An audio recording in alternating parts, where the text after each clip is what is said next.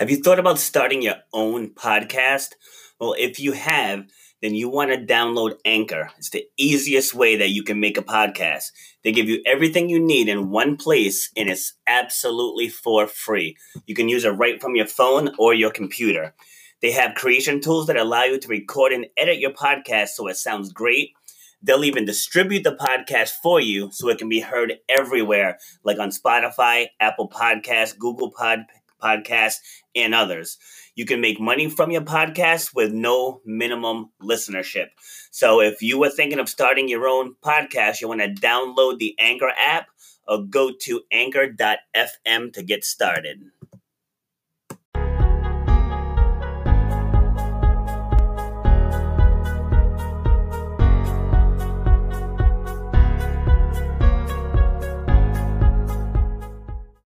Happy Wednesday, everyone. This is Rob with episode number 102 of Shut Up and Grind. Today, we're going to talk about how to go from ordinary to extraordinary. We're going to get into this. How we doing? This is Rob Foster with RBF Fitness and Nutrition.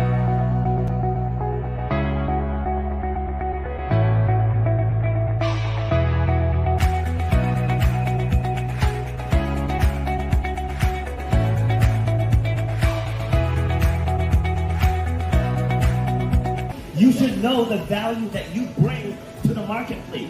You know what your passion is. You know why you do what you do. So racism, it's out there, but it doesn't have to stop you. Just because somebody might look at you a certain way, that doesn't have to stop your forward progress. That's where you have to eliminate the excuses. You got to make that game plan. Say, for me to get to that point,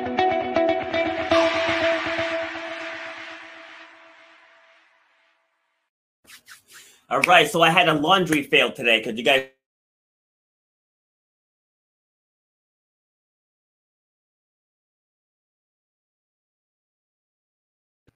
I know the downside of doing doing live feeds is I, I kicked the mic and it, it shut it off. So as I was saying before I brutally interrupted myself, so I had a laundry fail because you guys know I like to rock my tank tops but uh, I ran out, and so I had to rep.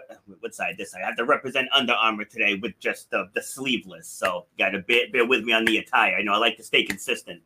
All right, so you guys know about the new show, the We About to Get Deep with Robert B. Foster. That one's going pretty well so far. I had a guy uh, ind- indirectly insult me on the last show, but that's okay because you guys know I'm quick witted and I put him right in check. But uh, if you haven't checked out that one yet, it's weabouttogetdeep.com. That's where we talk about all the controversial stuff. This show is all about uplifting you. So if you're someone that's stuck in a rut, you're trying to get to, to the next level, whatever that looks like for you, that's what this show is for. So this is episode 102. And if you're new to the channel, we have 101 other shows that can help you get out of your own way and how to step into your greatness. So today, I got a rock star coming on to the show, like an actual rock star. So I looked a little bit into this guy's backstory because you guys know I like to keep it. See, now I'm just making stuff up because I, I xed off of his of his bio. All right, so you guys know I like to get deep into people's backstories, and I like to do it in their own words. So when he when he first came on, I was like, "So, where you from?" He's like, "Did you look at my bio?" I was like, "No, I didn't." you know, because I like the story to to come up organically. But he's done so much. I actually want to read this. So he's a father of three. He's a best-selling author, serial entrepreneur, international renowned business speaker, two-time nationally syndicated radio host, and this is where he caught me. Former All-American track and field athlete. We're gonna have to talk about that because so was I. So, welcome to the show, Mitche Graf. Robert how Foster, how you doing? Great, thank you. How you doing today? Besides having 97 degree weather here in Oregon, not doing bad, not doing bad. Going to 110 on Sunday. That's insane. how's the how's the humidity there? We have a lot of humidity because it's a very fertile valley. We live in the Willamette mm. Valley, and we're known wow. for crops here. So yeah, when it gets about 85 degrees, you definitely can feel it. 110, no one's going to be outside. I guarantee it. That's that's what I'm saying. Because here, if it gets like 95 and humid, it's insane. So oh, I, I, know. I couldn't imagine another 15 degrees on top of that. So for a year and a half, we've been forced to stay inside now people are wanting to stay inside across the country. We're not exactly. the only ones. I, am not complaining at all, but there's yeah. a lot of places that are hotter than we are. But it's funny, but after 16, 18 months, forced to stay inside, now we want to stay inside. Exactly. I have friends out in California and same same thing. They're saying 110, 112, oh, like yeah. craziness. So you guys can keep that. I'm, I'm glad it's summer here, but we, we don't we don't need all that. I had a I had a wardrobe failure too. But I, I I do this for a reason. I believe that every day is a Saturday with the right mindset, with the right Love approach. It. So I wear Hawaiian shirts three or four days a week. True story. Nice. yes, like when I was first getting into this, people were telling me if you want people to take you seriously, you know, you can't be coming on with a tank top. And I said, challenge accepted. Here you are. Here yeah. you are. like challenge accepted. I'll, I'll hike the sleeves up even more. Let's do this. There you go. so my sister is on. She says good morning. Good so morning, sis. How you she, doing? She just said little brother, but you know I'll include you too. So okay. You know? All right. So let's get into this. So in you know, say 60 seconds or less, if, if you had to describe yourself and you only had one minute to describe yourself, who is Mitche? You said it first right off the bat. Daddy of three. That's by far the most important thing that I do. I'm 59. I have a 16, 14, and a seven year old. So I'm going to be about 72 when my youngest kid graduates high school. That forces me to really be uber efficient what I do. I own four companies. I do have two nationally syndicated radio shows that are broadcast together about 50 stations across the United States. Nice. Uh, I write books but I have the 24 7 mentality, which means 24 hours a week, seven months a year. And I know that sounds weird. We can talk about that later. I like but that. I want to be as efficient as I can with everything I do to make sure the things I do are the right things, the things that bring me the biggest ROI, so I can spend time with my kids. I got a beautiful tree, Robert, right in my backyard. I, I like it. I like staring at that sometimes. And the way you can do that is if you have the time. Uh, and so every day I'm looking at ways to be more efficient with my time, so I have time to do the things I want to do. 60 seconds. Nice. love it. Love it. Love it. So, were you born in Washington? I mean, Oregon. Sorry. No, I was uh, I was born in Yuma, Arizona. My dad was civilian Navy. So the first several years of my life, we every six months or a year, we were bouncing around somewhere different. But we settled in a town called Ridgecrest, California. And my dad retired there. He worked about 25, 30 years there middle of desert and it was 110 in the winter time and that was just like a cool day. But that's where i uh, went to high, uh, through high school through my sophomore year. Beautiful. I did very well in sports there. I was on the varsity teams as a freshman and a, and a sophomore and then nice. my mom got remarried and moved us to a little town called steamboat springs colorado. I graduated with a class of 67 people. Wow. Uh, so I went from a big, uh, a, a, big fish in a big pond to a nothing in a little pond. But I tell you, I'm glad we made that move, and uh, even that had some life lessons in it. So I graduated Steamboat Springs, wanted to run track and field, and I decided I wanted to compete at the University of Oregon, which at that time was one of the best track programs in the world. I think it still is. It still is, yeah. So I went there my freshman year, tore a hamstring, actually at the national finals after my senior year, tore a hamstring rehabbed it all my freshman year, never re- never healed, couldn't renew the scholarship, so I transferred back home. And the head coach at Colorado State called and said, "Hey, even with an injured hamstring, I think you can compete in the WAC. And if you can't compete anymore, I can use you as a coach." So I finished out my next three years uh, as a student coach for the sprinters yeah. because my hamstring never recovered. So, um, and then I moved to Idaho for about 20 years. I've been here about 15 years. So definitely a West Coast guy. I know you're a Rhode Island guy, East Coast guy, but I'm a West Coast guy, true and blue. Things are slower out here, a little more meticulous in everything we do. We talk slower, you know, but, uh, and I kind of like it that way. Yeah. Rhode, Rhode Island's really not, not that bad. I mean, if you're from, like Providence or yeah. or, Pawtucket, where it's a little more city. I'm just below Providence and Cranston, but it's it's pretty peaceful. I grew up in the woods. So like I'm I'm all about. I grew up in a very very rural environment. So I, I, like the woods. I like the quiet. I like the sounds of nature. It's like I like all that. I'm not about that hustle and bustle life. And but, I want to raise my kids in that same environment that you were raised in, that I was raised in, where my seven year old can go out with her bike and ride on the street, and I feel okay about it because the next yeah. nearest neighbor we have is quarter mile that way and a half mile that way. So uh, there's there's value to raising your kids that way. I agree. So I want to I want to dive in, into your track and field mind for, for a minute because I I know for me. So in 1992, I had like a provisional scholarship to the University of Rhode Island. Like if I played, I think it's called the IC4A. Like if I placed in that meet, then I would get. I think it was like a two thirds scholarship. What was your event? What was your event? Uh, high jump, triple jump, long jump. Oh wow! Okay. Yes, and so I was pretty solid in all three of them, but I felt like my best shot was in the triple jump, e- even though the high jump was like my main focus. But I just felt triple jump. It's easier to gain three feet in the triple jump than it is to gain three inches in the high jump. Right. Exactly. So yeah, you know, yeah. so so I was just putting all my effort into that, and then I ended up landing kind of stiff legged on the first phase of one, one of the jumps, and I ended up popping my knee.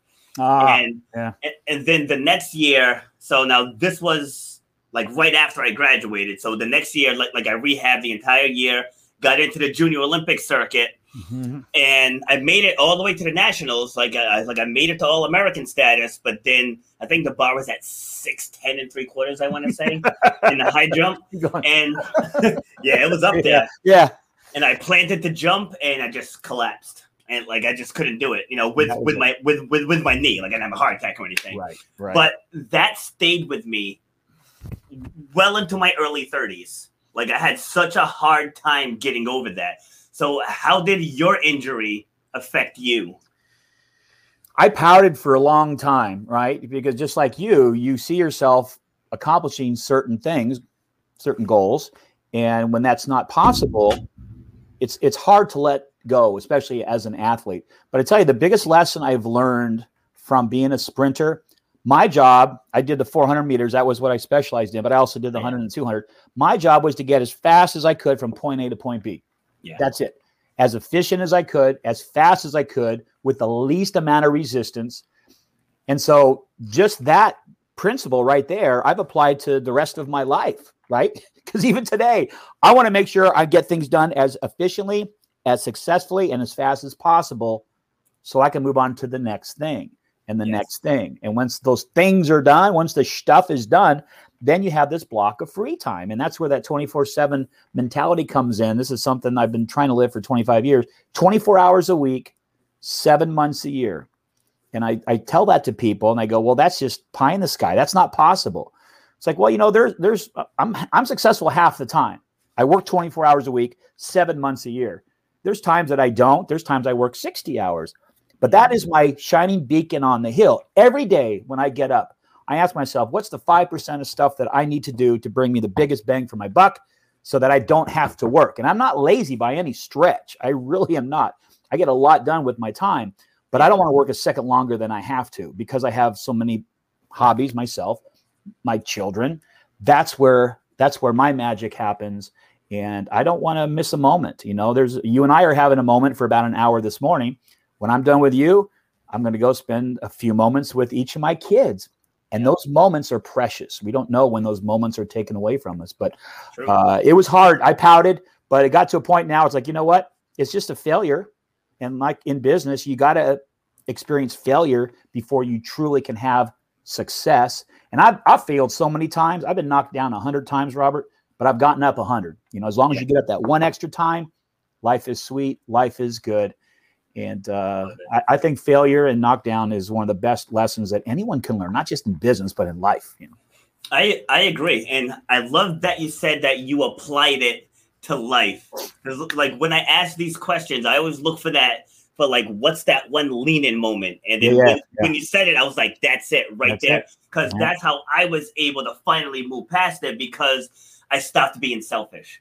It was woe right. is me, woe is me. I didn't reach my potential. I didn't make it to the Olympics. It's like once I sat back and, and said, "What's the lesson here? What is the lesson?" Because I put everything into that. I wasn't dating. You know, like I wasn't doing. I, I, put I put everything. Like I that's serious when you're not I, dating. That's I broke up with a girl because she said I was training too much, so I let it go. you know, I was like, uh, like I was zeroed in. But I say once I said, you know what, it's not about you. So what can you do to help others? And then so once I got into coaching, I started using that story to help other people like seize the moment because you don't know when that moment's going to be taken away. So you got to give everything you have into it now.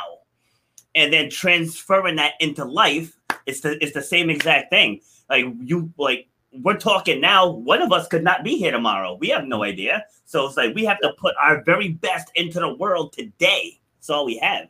When I lost my dad during COVID, it wasn't because of COVID, but he was mid 80s, had some underlying conditions, and we almost weren't able to say goodbye to him. He lived locally. He moved from Arkansas out here to be close to his grandkids.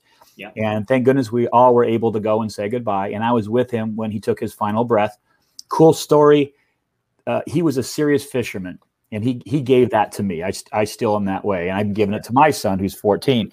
Uh, when he took his final breath, the song "You and Me Go Fishing in the Dark." Remember that nitty gritty dirt band? Yes, yes. That was just playing in the background, unplanned. It just was on the radio.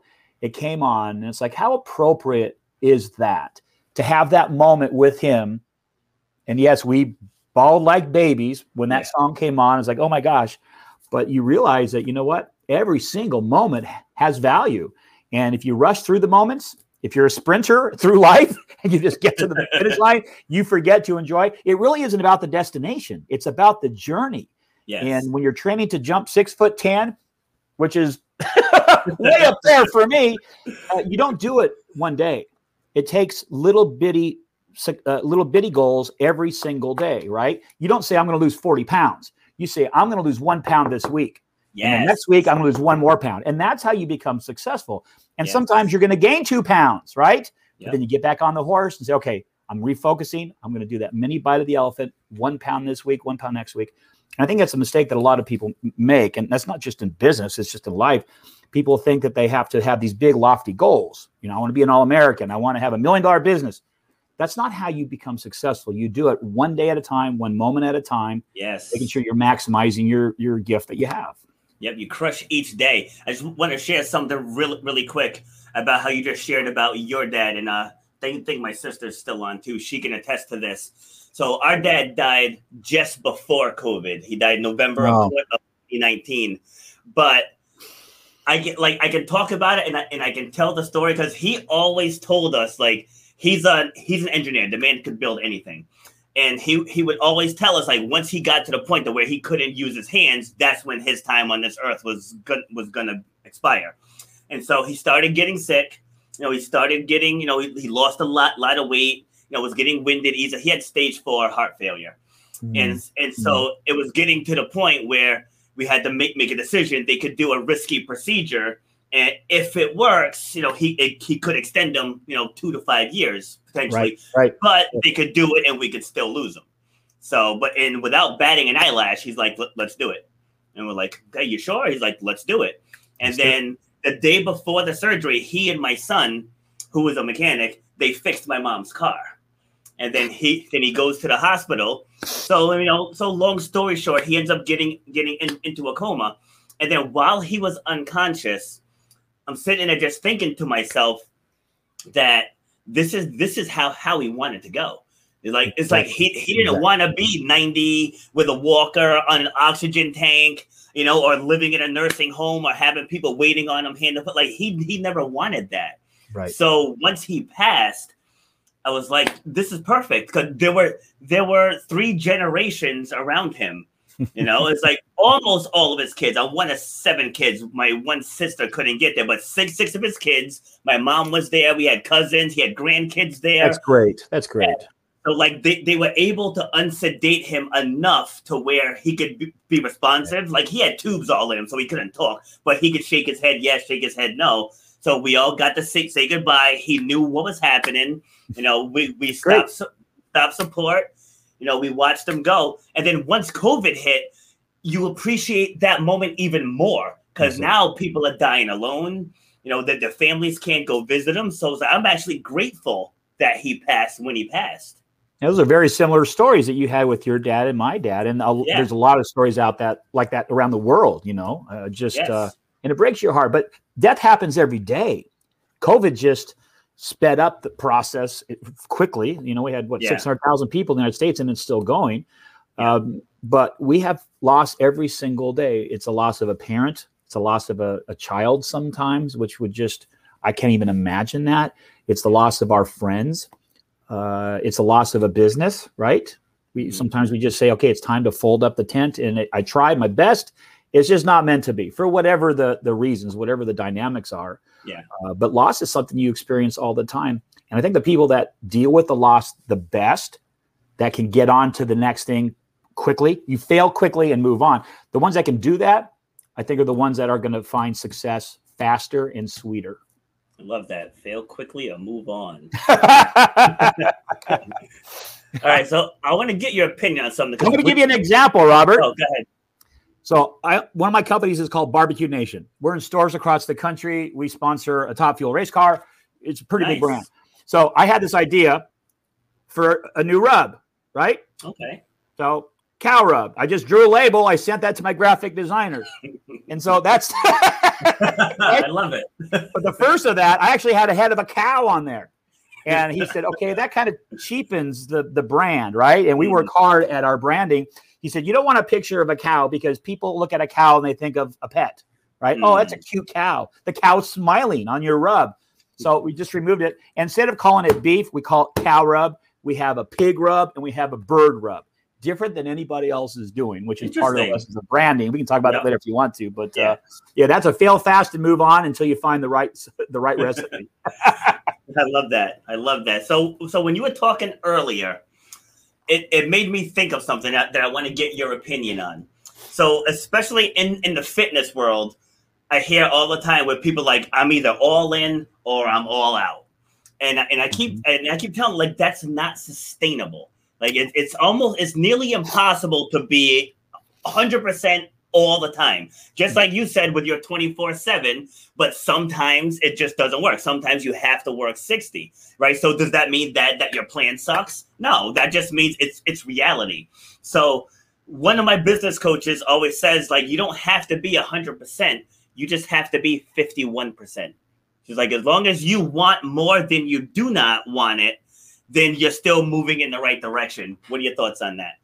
There's days that just don't want to go to work. You, me, and everyone listening and watching. There's just days you wake up and you feel like it's just a bad day, whether you are physically down, whether you are emotionally down, whether you your motivation and your spirit is crushed for something that happened yesterday or last week or last year, right? You're carrying that luggage, just like talking about having an injury, right? Carrying that with you for a long period of time that holds you back. And I really believe that as long as you have your priorities straight, and when I say that, I mean your lifestyle design has to be the most important thing in your life.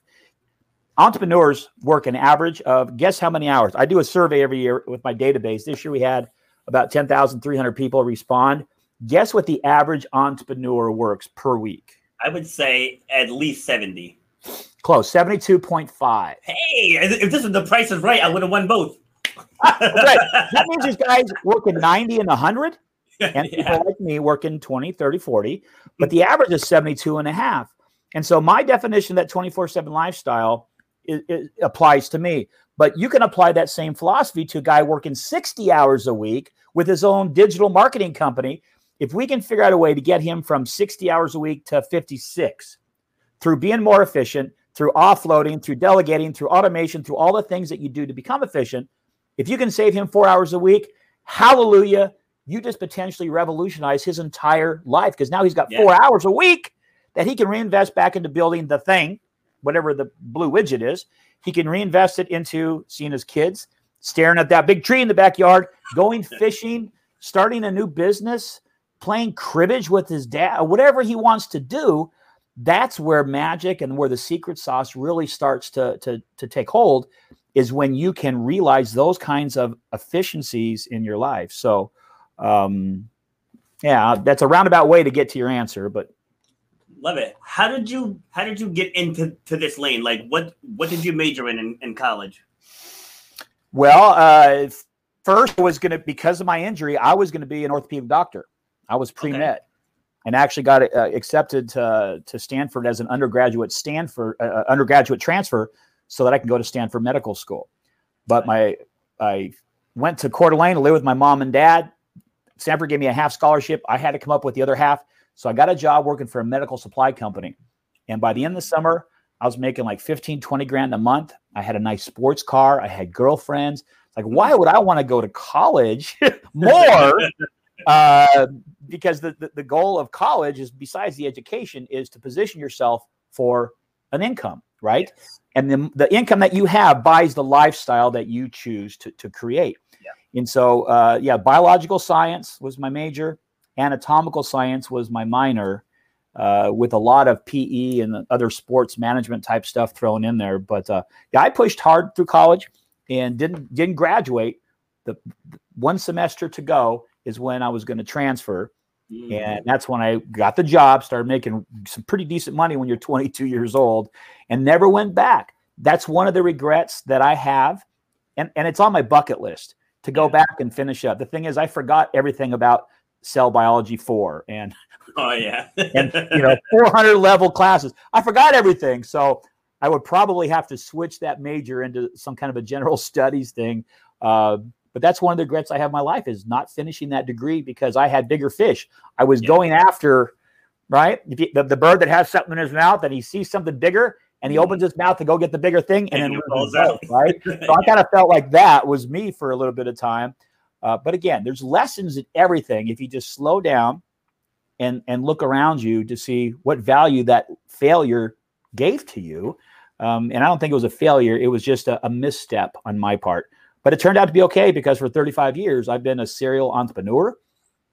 I haven't drawn a paycheck. I, I, I hadn't drawn a paycheck since 1992 until 2019 when I got bored. Believe it or not, I was bored and I there's it, it, I, there's 19 irons in the fire all the time for me. Whenever I have a new idea for a business or a product or something, I tell my wife, and she just puts her head down and does this. anyway, I heard they were looking for a president of a minor league affiliate of the world champion San Francisco Giants, the baseball team. Yeah. And I said, I can do that. I know I know business, right? And it doesn't matter if you, you're selling meat, corn, bricks, tomatoes, or baseball. Good fundamentals in business is the same in, in the industry. So I, I called the owner and uh, through a series of interviews, I got offered the job. I took the job for a year. We increased attendance by 13%, which is one of the best in all of professional baseball, not just major leagues, but minor leagues, everything thrown in. And then COVID hit, the season got shut down. I stepped down last March, right when COVID was hitting, uh, because I had to come back to take care of my businesses. Plus, my kids needed homeschool, right? They needed a stay home oh, yeah. dad to help yep. with the homeschool. Um, that's the only paycheck I've drawn since 1992, except for checks I write myself. wow. I, I, I have a question. I have an answer. Has he or you ever experienced business burnout? So, but before you answer, I, I, I feel like I can anticipate your answer. I feel like I can, but but let's let's just hear it from you first. Then I'll then I'll expand okay. on it if if needed. Go ahead. There's there's two philosophies on being an entrepreneur. Number one is you go look for opportunities. There's an opportunity to make money with product X. Okay, uh, there's a lot of money there. I'm going to do product X. That's one philosophy. The other philosophy, which I've been really fortunate to be a, a member of this philosophy, is you find a passion, something that you like to do, something that you uh, you're you're emotional about, and you make money with that. You figure out a way to make money with that. I've been lucky. Everything I've done in my life, every business I've done, I've had a, a sincere love and an interest and a passion for it. There's not one thing I've done. And I was thinking earlier this year, I've created, built, and sold 16 companies in, in my life. Uh, some just didn't work out and they got closed down, but 16 of them I scaled and sold, offloaded. And today I have four. I'll probably end up selling two of them. Two of them I'll give to my kids when I'm gone. Uh, but there's always something new, right? And so the emotional burnout part, when I get burned out, that I know it's time for me to move on. So after two to five years is about my threshold. Once I start getting bored and I start feeling, okay, this is work. This is really hard work to get this done. It's time for somebody else to bring their zest and zeal and their passion. But the other thing that helps with, with burnout is by having this 24 7 mentality where you don't get caught in the nine to five mentality, uh, the trap. I knew that was coming. Of working five to nine instead of nine to five. Just because you are an entrepreneur does not mean you have to forsake everything else in your life. And that's what a lot of the gurus are teaching you is to build the beast. Elon Musk, I love him to death. But he preaches the 120 hour work week. That's the only way to be the most success you can be is to work 120 hours a week. I say no. I say build that lifestyle first, reverse engineer to figure out what your business blueprint needs to look like, but it has to all be congruent. It all has to fit together in what you want with your life and what those lifestyle priorities are. And it's it's a it's a wave that you know I've 25 years I've been preaching it and teaching it all around the world, but I now see, especially with the COVID, I, I now see a, a wave of younger entrepreneurs that are having that same mentality. It's not about it's not about working the 16 70 80 hours a week it really is about that quality of lifestyle man yeah, that's such an old school way of thinking too, and especially, I know, I know. and especially now with the power of the internet. I think I, I know it depends on the industry, but like with what I do with speaking, like I have I have a speaking I'm speaking on a news station in Australia later today. You know, and I'm speaking at a, at a national show. I think they're they're out of some somewhere out somewhere out west. You know, but like I, I don't have to leave my home. you know, right, so, that's right. So it's like like if, if you're experiencing burnout, I mean, to answer answer her question, have I? Yes, I have. When I was managing re- restaurants, like there were there were days where I would just sit in the car. I'm like, I don't want to go in there. Right. like I, I just don't. Like I was done with it. But since I started coaching and, and at the gym, like there's never a day where I wake up like, ah, oh, time to go to this hellhole. It doesn't happen because that's something that I want to do. It's something I'm passionate about just like you shared. And people people are there for my for my excitement and my expertise. You know, like people can Google videos, you know, on Google, on YouTube, but they, they come there for my spin on it. Right. Right. You know, so I, I have to show up being high energy and being peppy, but that's me anyway. You know, so that's how that's how, how I deal with it. And then if I don't want to do something, I don't do it.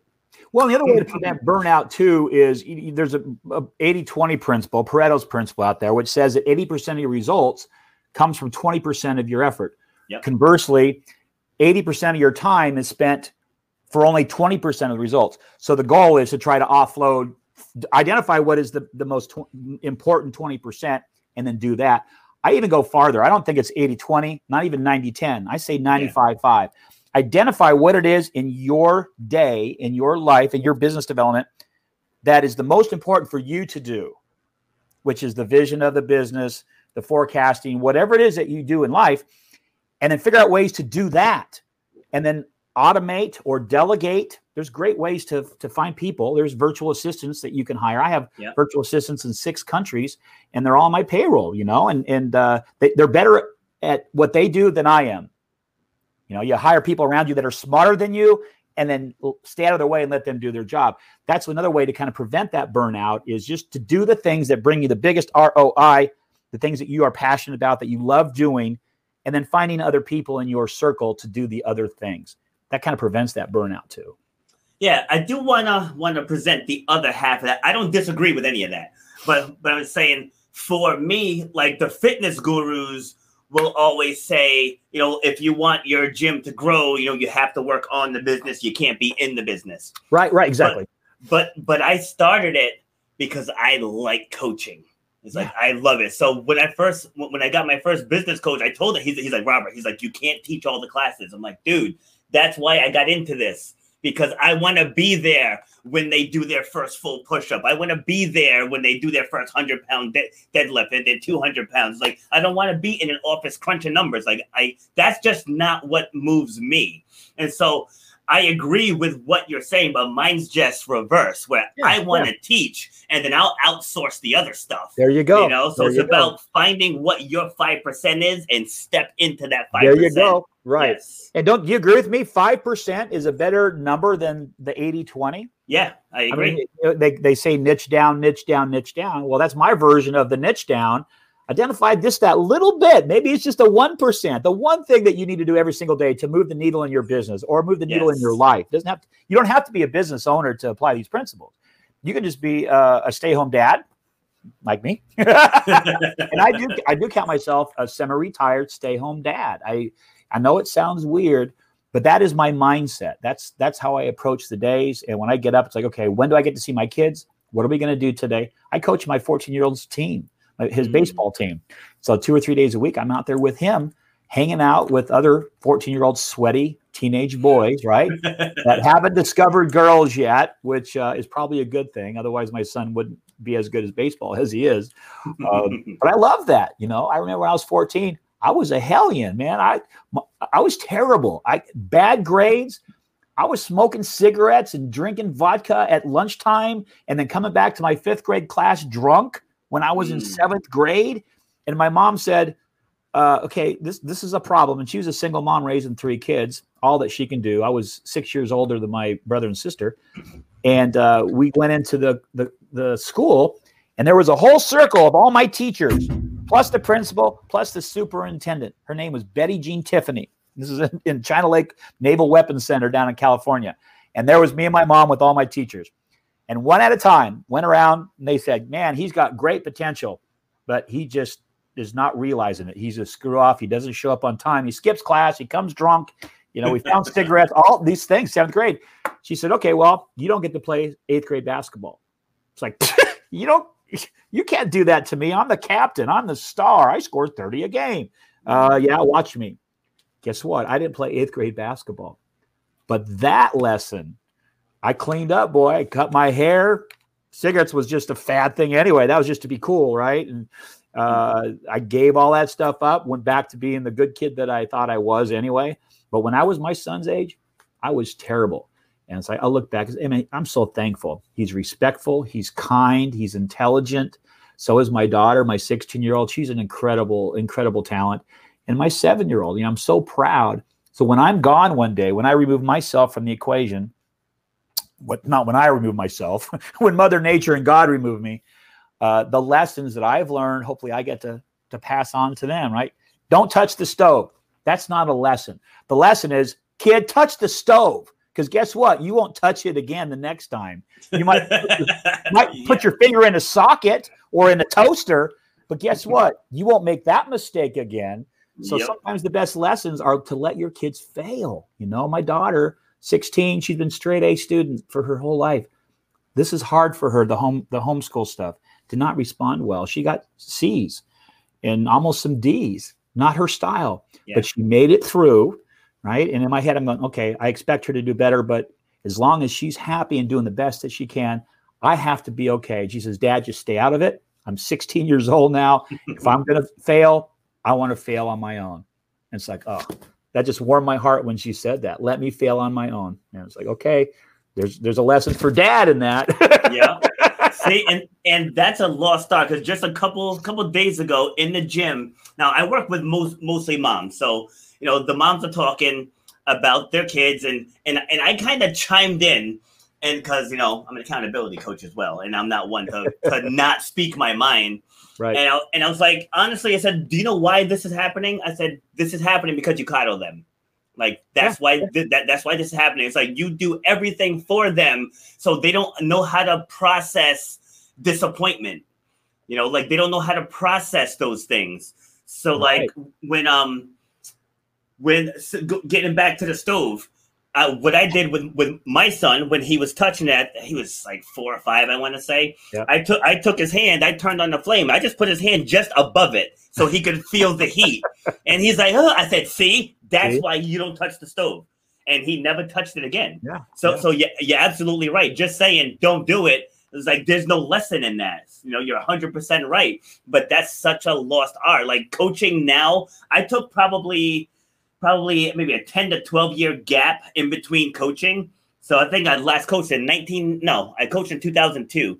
And then I just started coaching again in 2016. Mm-hmm. And talk about a difference. You know, like like even in 2002, 2003, you know, you could drop the hammer and these kids respond. You know, like you drop the hammer now, they're taking out the cell phones, they're trying to record you. you know, right, right, right, right. Losing yeah. his mind. Like, I'm not losing my mind. I'm trying to push you to your fullest potential. you know, it's like it's like, like you had to completely shift my, my approach. Like I still get my point across, but I had to, you know, just reframe it a little, you yeah, know, so so so it's received properly. All right. So when when you're when you're working with with with wait, hold on. I tripped I tripped over that. So you have these multiple businesses. What is your primary what's your primary? uh I don't want to say job. Focus. What's your primary focus? There's not one, and I think that's one of the reasons why I've been able to maintain my my passion levels for as long as I have because I don't put it all in one basket. There's never a week that I put 40 hours into one thing. Mm. Marketing Nation does very, very well. This year, sales are exploding because more and more people are cooking themselves and cooking on their back decks. And so that's exploding. Uh, we, are sponsoring a top fuel uh, car on the top fuel, the NHRA series. His name is Justin Ashley. Last year was the rookie of the year. We're one of his awesome. one of his sponsors. Uh, plus, we're in Ace Hardwares and True Values and some chains across the country. So that takes so much time. But I don't make anything. We don't ship anything. I just want to create the brand. I want to do the marketing. I want to make sure that the, the the the branding is correct. I want to make sure that we're attaining our sales numbers. I want to negotiate the contracts. So I have co-packers. I have people that mix the spices. I have people that manufacture my meat shredder claws and the, the magnets for uh, grill temperatures. We don't make anything and we don't ship anything. That's an important part of the recipe. Uh, also have my publishing company. But you know, we for years I had a, a traditional publisher back in New York for for several of my books but my last four or five books, I've self published because I know how to do it better than the guys that publish for a living back there. I know how to sell books. Yeah. Uh, and so, but that takes effort. It takes time. You know, the, the new book now, Customer Service is Dead, delivering six star service in a one star world, came out about six weeks ago, and we've sold about 18,000 copies uh, nice. between uh, uh, paperback and, and Kindle. And that's because it, doing shows like this, right? Talking about the book, and people go, oh, six star. And that when you say six stars, people know right away what that means, right? It means one more star than the traditional yeah. five star hotel, five star uh, resort, five star restaurant. But I always say, what does it hurt to give a little bit extra? What does it hurt to go above and beyond for your customers or your Love prospects it. or your clients, whatever you call your people that give you money?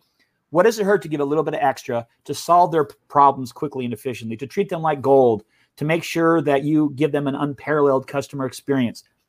How hard is that? Well, apparently it's really hard because businesses don't do it anymore. They, nope. they took the effort away from training those frontline people and put it into the digital assets, the online. And we were already going online anyway because of the internet. COVID just uh, exponentially increased that now. So even if you were brick and mortar, you had to go online in order to survive during COVID. And now coming out of it, you, you have to have both, right? You got to have both lanes. Uh, you should, anyways. You should. You should. Yeah. Yeah. Yeah, because like people people ask me, "Are you still doing virtual classes?" I'm like, "Yeah, why wouldn't I?" You oh, like, like three, quarter, people... three quarters of my speaking gigs are like this now. You know, people yeah. hire me from Australia or England, and uh, I get you know several thousand dollars to sit here for a couple hours and, and teach people that are on a Zoom call. You know, it's a, yeah. it's a whole different world. But I really like it because I get to spend more time home. Yeah, exactly. With my, with my kids. mm-hmm, exactly. There's no driving, no travel, no nothing. You said here, flip on. Here we are. now you, you have there's something you give up, right? You give up uh, a lot of the of the income you'd get from a speaking fee. Instead of getting a fifteen thousand dollars speaking fee for a platform, you're now getting twenty five hundred or three thousand. So there's yeah. that trade off, right? Yeah. But to me, the trade off is you get some of your life back. Yeah. To do with what you want, whatever that is, whatever that. Is. Yeah, see, and that's that time versus money trade off. That's that some some people value the money more than the time. Yeah. Where like there's a woman that, that, that I train, she works probably 70 to 80 hours a week, but like she's always on the go. You know, her toddler's act, acting a fool. And I keep telling her, I'm like, yeah, I, I, I get it. You're getting paid well, but what are you sacrificing in, in the process? Yeah. You know, so like I know it doesn't have to be a sacrifice, but when you're putting in that many hours and you're missing, you're losing sight of the things that are right in front of your face, that's when it becomes a problem. See, and her definition and her version of the 24 7 lifestyle might be to get down to 72 hours. And that eight extra hours could be spent with her kid, you know? Yeah. Um, and you can't force people to make those realizations. We all no. have our own definition of the perfect yeah. lifestyle. You and that's plant cool. the seed yeah, you plant the seed, and hopefully there's enough water, moisture, and, and fertile soil that it can take root and grow. Um, and all we can do is doing what you do with your coaching and do what I do with my coaching and with my writing book so people can consume uh, wherever they are in the world and uh, hopefully get a couple golden nuggets that they can apply to their own life. That's kind of my goal. Absolutely. I want to expand on failure again because I say in most things in life, like there, there really is no failure.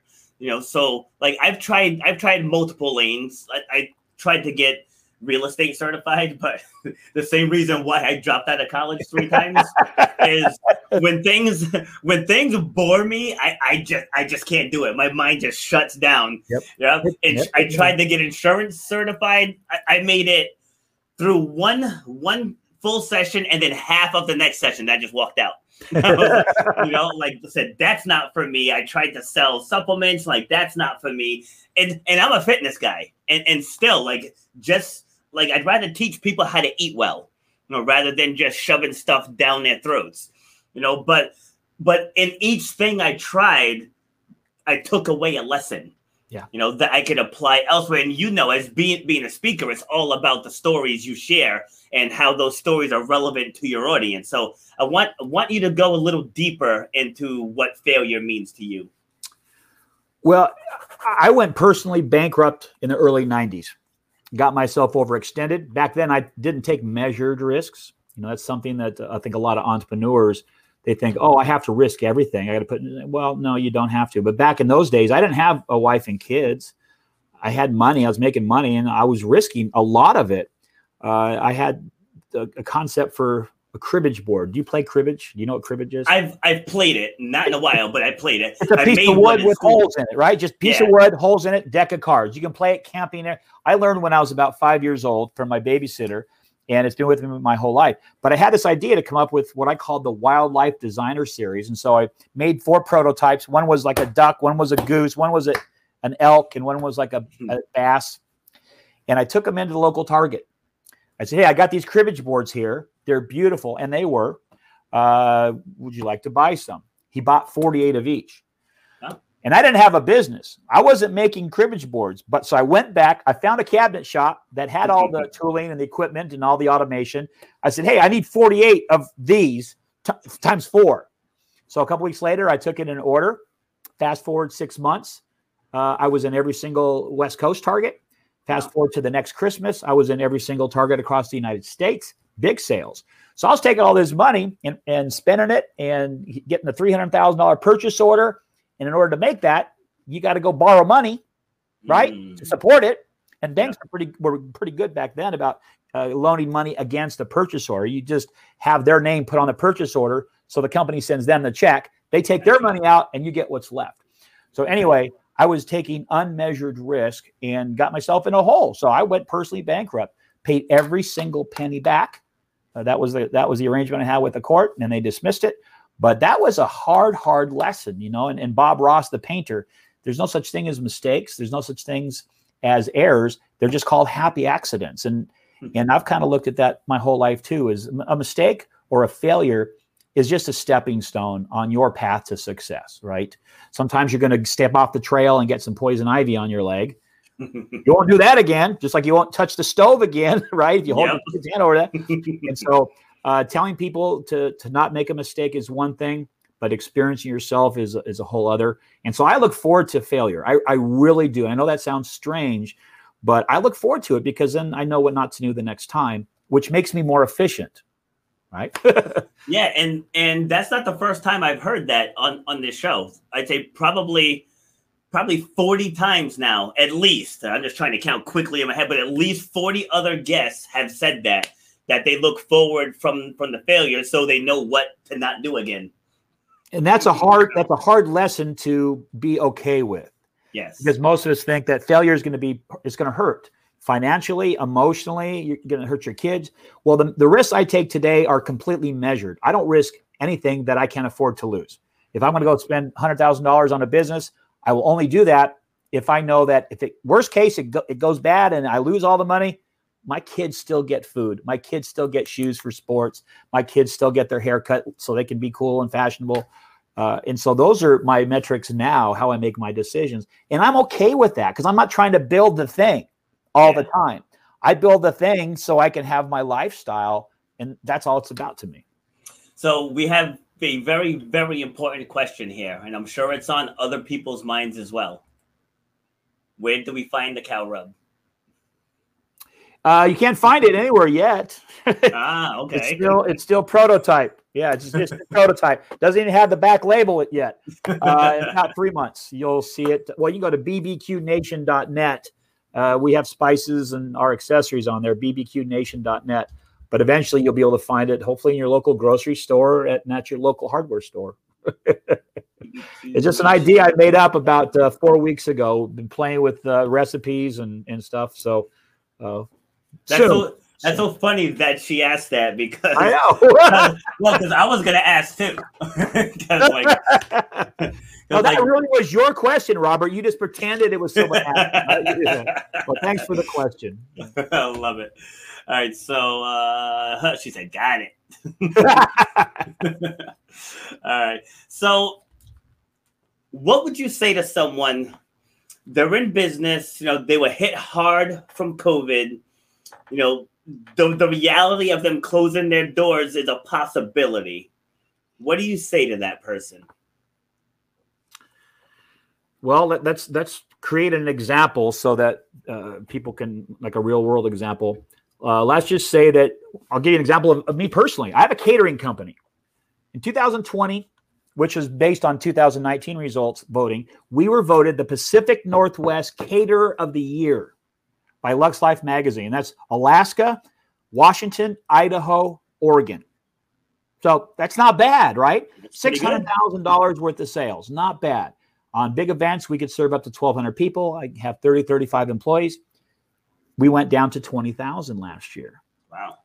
Um, so all these people that depended on me to put food on their tables, I couldn't I couldn't provide anymore. They had to go find other jobs. That as an as an entrepreneur that likes to employ people that hurt me. I mean i took that to bed every single night because i felt yeah. bad. I felt guilty. And the government had the ppp and there's all kinds of other things. It wasn't the same as somebody showing up to do a good honest day's work yeah. making money for their family and for their lifestyle choices.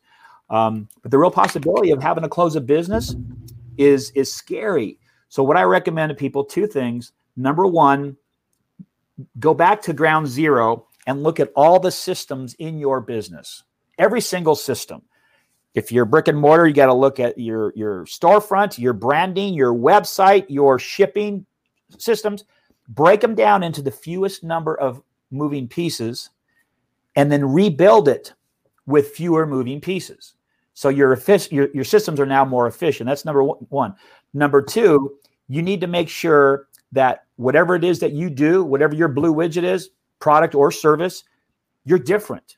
You can't be a me too and also ran a run of the mill. You have to have something different about your company. I say it needs to be the, the six star service. If you can provide that impeccable service to your customers, that alone is your silver bullet. Is as long as your business is in order, your house is in order, so to speak.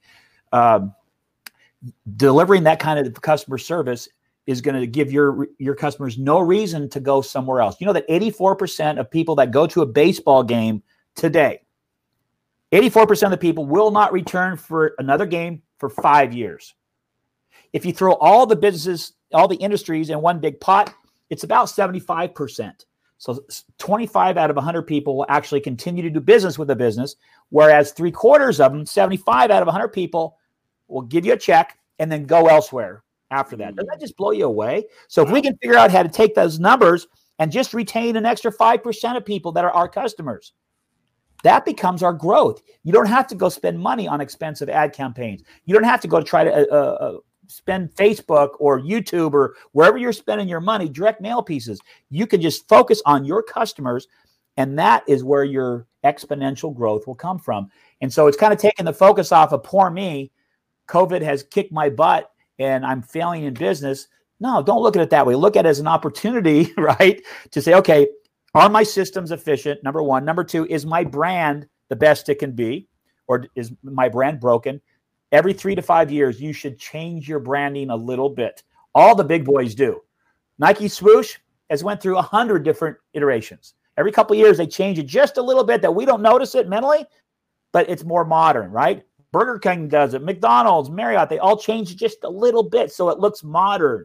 Your brand needs to look at the same way. So if you do that and you find what it is about your business that is unique and different, look at what your competitors are doing, and then run as fast as you can in the opposite direction to find something. Uh, blue Ocean, there's a great book, Blue Ocean Strategy. Find your own blue ocean and quit spending your time in red ocean because all the all the, the bloodletting, all the blood that's in the water, because everyone's fighting for the same customers, same product, same services. In that scenario, customers are going to pick the price, the cheapest price, if everything else is the same. And you will lose that battle every single time if you're trying to race to the bottom. So find something that's unique to you, unique to your industry, and then hang your hat on that, lean into that. And I think that's where the, the secret sauce really starts to kick in. That, that was amazing. uh, my sister has another question for you. Yeah. Do you go to trade shows with your ideas? Uh, no, no. The only trade show, I mean, well, like this year for the, the, for my my barbecue company, we'll do the, the National Hardware Show in Vegas down uh, in the fall. Um, and in, in the past, I have done shows. I mean, obviously, you start something small, you got to go proof of concept, you got to go do that. But I don't do that anymore. I just go, I skip a lot of steps because I know how to do that now. I don't have to put in the two years going to a Saturday market and going to the local RV show. Did that for a lot of years, but then I learned ways to not have to do that. Um, but trade shows are a great way to generate leads if you work it. If you're just there like this and you're on your phone, sit yeah. back in your chair, yeah. it's just save your money and save the time, most importantly. But if you're there to actually work it, and you have some kind of a dangling carrot, you give something to somebody for free in exchange for them signing a piece of paper yes. with their name and email address, maybe a phone mm-hmm. number, and then you work those leads after the show. Then absolutely, it's it's worthwhile. But uh, I think with the digital age now upon us, full steam, there's other ways that require a less capital outlay and b less time outlay that can be just as efficient that brings you a better ROI yeah, if you create like an ebook or something, just just to give someone some some information as to what you do. Like for for me, with you know, I help people with public speaking because you know it's one of the top fears in the whole world, and so like I yeah. give them, uh, uh, you know, I'll help you create a core story. Yeah, you know, yeah. For, for for free in exchange, you know, for for your email, name, email, phone number. And then so as they get going with that, they don't really know what to do. Then I have the opportunity yep. to, to, upsell them. And all right, well, I'll work with you one on one for X amount of dollars. Right. And my main my in, main educational website is power, P as in Paul, powermarketing101.com. And when you go there, oh, you mean this one? Ah, hey, look at that. when you go there, there's a pop up that says get the free copy of Yep. High voltage branding go from ordinary to extraordinary, which I know is the title of this. We didn't talk that, about this. That's where I got it from. you, get, you get this book for free just by giving me your, your email address. But yeah, then I have your email. And once a month, I'll send you an e-newsletter with some articles that's really valuable. I got about 55,000 people in my, my database nice. all the years I've been doing this. So um, it just, I give you something, you give me something in return, and then we help each other out. That's, it's kind of mutually mutually beneficial. Yes, absolutely. And like this is kind of unrelated. It's just more of a pet peeve. Okay. But but but just like you like you said, you know, you give me something, I'll give give you something. How do you how do you feel about people like I, I don't know how big into social media you are, but like on LinkedIn, people will message me and then just pitch right out the gate. Oh, you I totally disagree. I have some that does all the social media for me. Yeah. I have almost 5,000 people on my in my friends on Facebook. Yeah. Now and then I'll put something on there, but 95% of the stuff that goes on there, it appears to be me, but I have a, a person that does it. What I tell people, especially if you're the sole operator, you have a small business, mm-hmm. pick a platform, pick one, and then be exceptional on that platform. You don't have to do everything. The average person spends over four hours a day on social. Four hours a day. That's crazy. Dude, that's tw- yeah, 28 hours a week that's like that's that's a whole several days just looking at your phone looking at other people's feeds and and watching a viral video of cats or whatever it is because we all go down the rabbit hole we all do that but you have to be disciplined if you're an entrepreneur that's one of the disciplines you really need to have is use it as a tool because it is a great tool. Find someone that will do it for you. You should not be doing that yourself because that is the biggest time suck, asset suck. And before you know it, it's one o'clock in the morning. You just got through watching the 19th video because they keep giving you the next one, right? You're tired the next day and you want to watch the rest of it. You're binge watching something. So you got it becomes consuming. It becomes all consuming and it overtakes your life. And so I highly recommend get one platform, be great at it, but have somebody else do the postings and do the timelines and do the scheduling for you uh, and not you yourself. I highly, highly recommend that. And to add on to that, for, for people that do do their own, I know for Facebook anyway, on desktops, there's an app called Newsfeed Eradicator.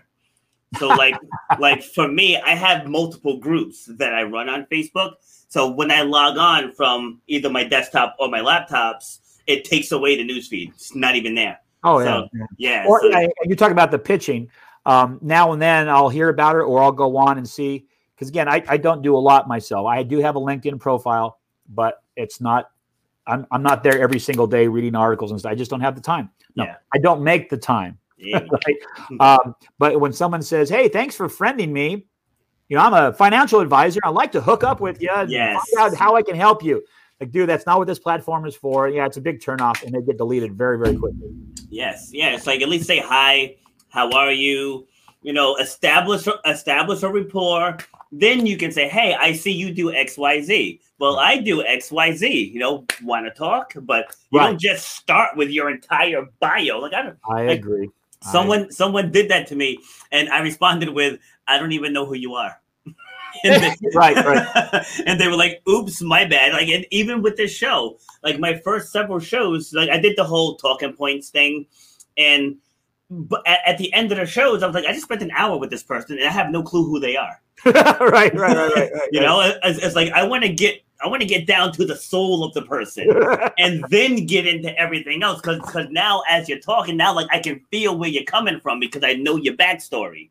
Right. You know, right. and it's not like you're just this guy who just created all this great stuff. Like well, I know your backstory too, right? Because we've been you know well, talking yes. to each other. It's a it's a two way conversation. So I know your backstory a little bit now too. Yes, and you know, and it, it makes the story well, I don't want to say so, but it makes the show much more relatable because it's just two guys just sharing their experiences and helping inspire and uplift other people rather than uh, you know so Mitche where are you from i got you a know, new idea like, for a show okay two guys and a beer we'll, we'll, we'll launch a new show yes we'll take it into radio syndication uh, see, you know that's something else uh, I, I love repurposing my content I'm writing that um, down. Two guys in a beer. I love that. um, uh, anyway, I, I had this idea to do a podcast actually about 12 years ago when it was nobody even knew what it was. Yeah, Fujifilm. I used to be in the, the okay. professional photography industry, and I literally traveled all over the world on almost every single state, teaching at conventions, national, state conferences, all that kind of stuff. And I would teach people about business, not about how to take pretty pictures and how to yeah. do Photoshop, I taught you how to make money and have that quality of life, even back then. Um, and they said, Hey, we'll pay for a podcast. It's like, what's a podcast? So 10 mm-hmm. years went by, never thought a second about it. COVID hits, like I have time. So I launched what's called Business Edge Radio. And through that, I said, an hour show is a lot of work because it was scripted. I didn't call it a talk show, it was a teach show. So we did book mm. reviews. I did the opening monologue. I had a short interview. Um, I did side hustle ideas, but it was all scripted. It wasn't like we're doing here, just having fun, going where it goes. It was scripted, and it had to be 59 minutes and 10 seconds, right? And that exactly. Mm. Well, that got real cumbersome. It got to be work. So I said, I want to do a one minute show, Monday through Friday. I'm going to call it the Business Edge Minute. And every day, I'm going to give you a different idea. Here's three reasons why you should stay hydrated at work. Here's four things you can do to maximize your commute to and from the office every day. Love that. Here's three ways that you can increase increase your your, your closing ratios and, in sales, Monday through Friday. Well, that took off, and and we have uh, nearly 50 affiliate radio stations. It's a podcast too, but we have over 50 radio stations across the country that play it every single day. No kidding. And we drive traffic to our, the website because of that. Well, through all that, I said, well, this is kind of easy, right? So I, about a month ago, I launched the the barbecue radio show. It's a five minute, once a week everything like how to cook the perfect boneless chicken breast because we all overcook chicken. It's dry, right? Uh, uh, what the five biggest mistakes that you make on your barbecue. So every week it's five minutes as a podcast and radio. We already have several affiliates across the country that have picked it up, and we don't do that ourselves. We have um, we have salespeople that will take care of that for us. And when we get a new contract in, it comes in, it goes on the map, and the map gets filled up with either red or green tacks, right? So we can see the progress. And that's something I do. And I, I batch record every week. I do five at a time. So it's all done one day. And then my engineer takes care of the rest. That, those are the kind of ideas that are, we all have those ideas in our brain. Yeah. Most people will not take action on it. Most people say, oh, yeah, I got an idea for business, but yeah, yeah, yeah. Take action. There's never been a better time for you to take action take something that's just an idea into a side hustle or your side hustle into an actual business. This is the best time in the history of the world. There's assets out there. Last year, I wrote a book called The Business Basics Boot Camp. It's eight chapters of everything from lifestyle design to sales and marketing and branding and time management. It's everything you need to start a business. There's tons of great resources out there. This is the time to do it. Quit delaying. It's fun. You'll learn lessons and it might increase the quality of your life, right? You never know unless you try. There it is. love it. Love it. It's a perfect way, perfect way to end. But uh, I, def- I definitely got to have you back on because I, I have more questions. Absolutely. Two things I want to mention, Robert, before we go is yeah, you just go to Amazon. Uh, customer nice. service is dead. The other one is the Business Basics Boot Camp.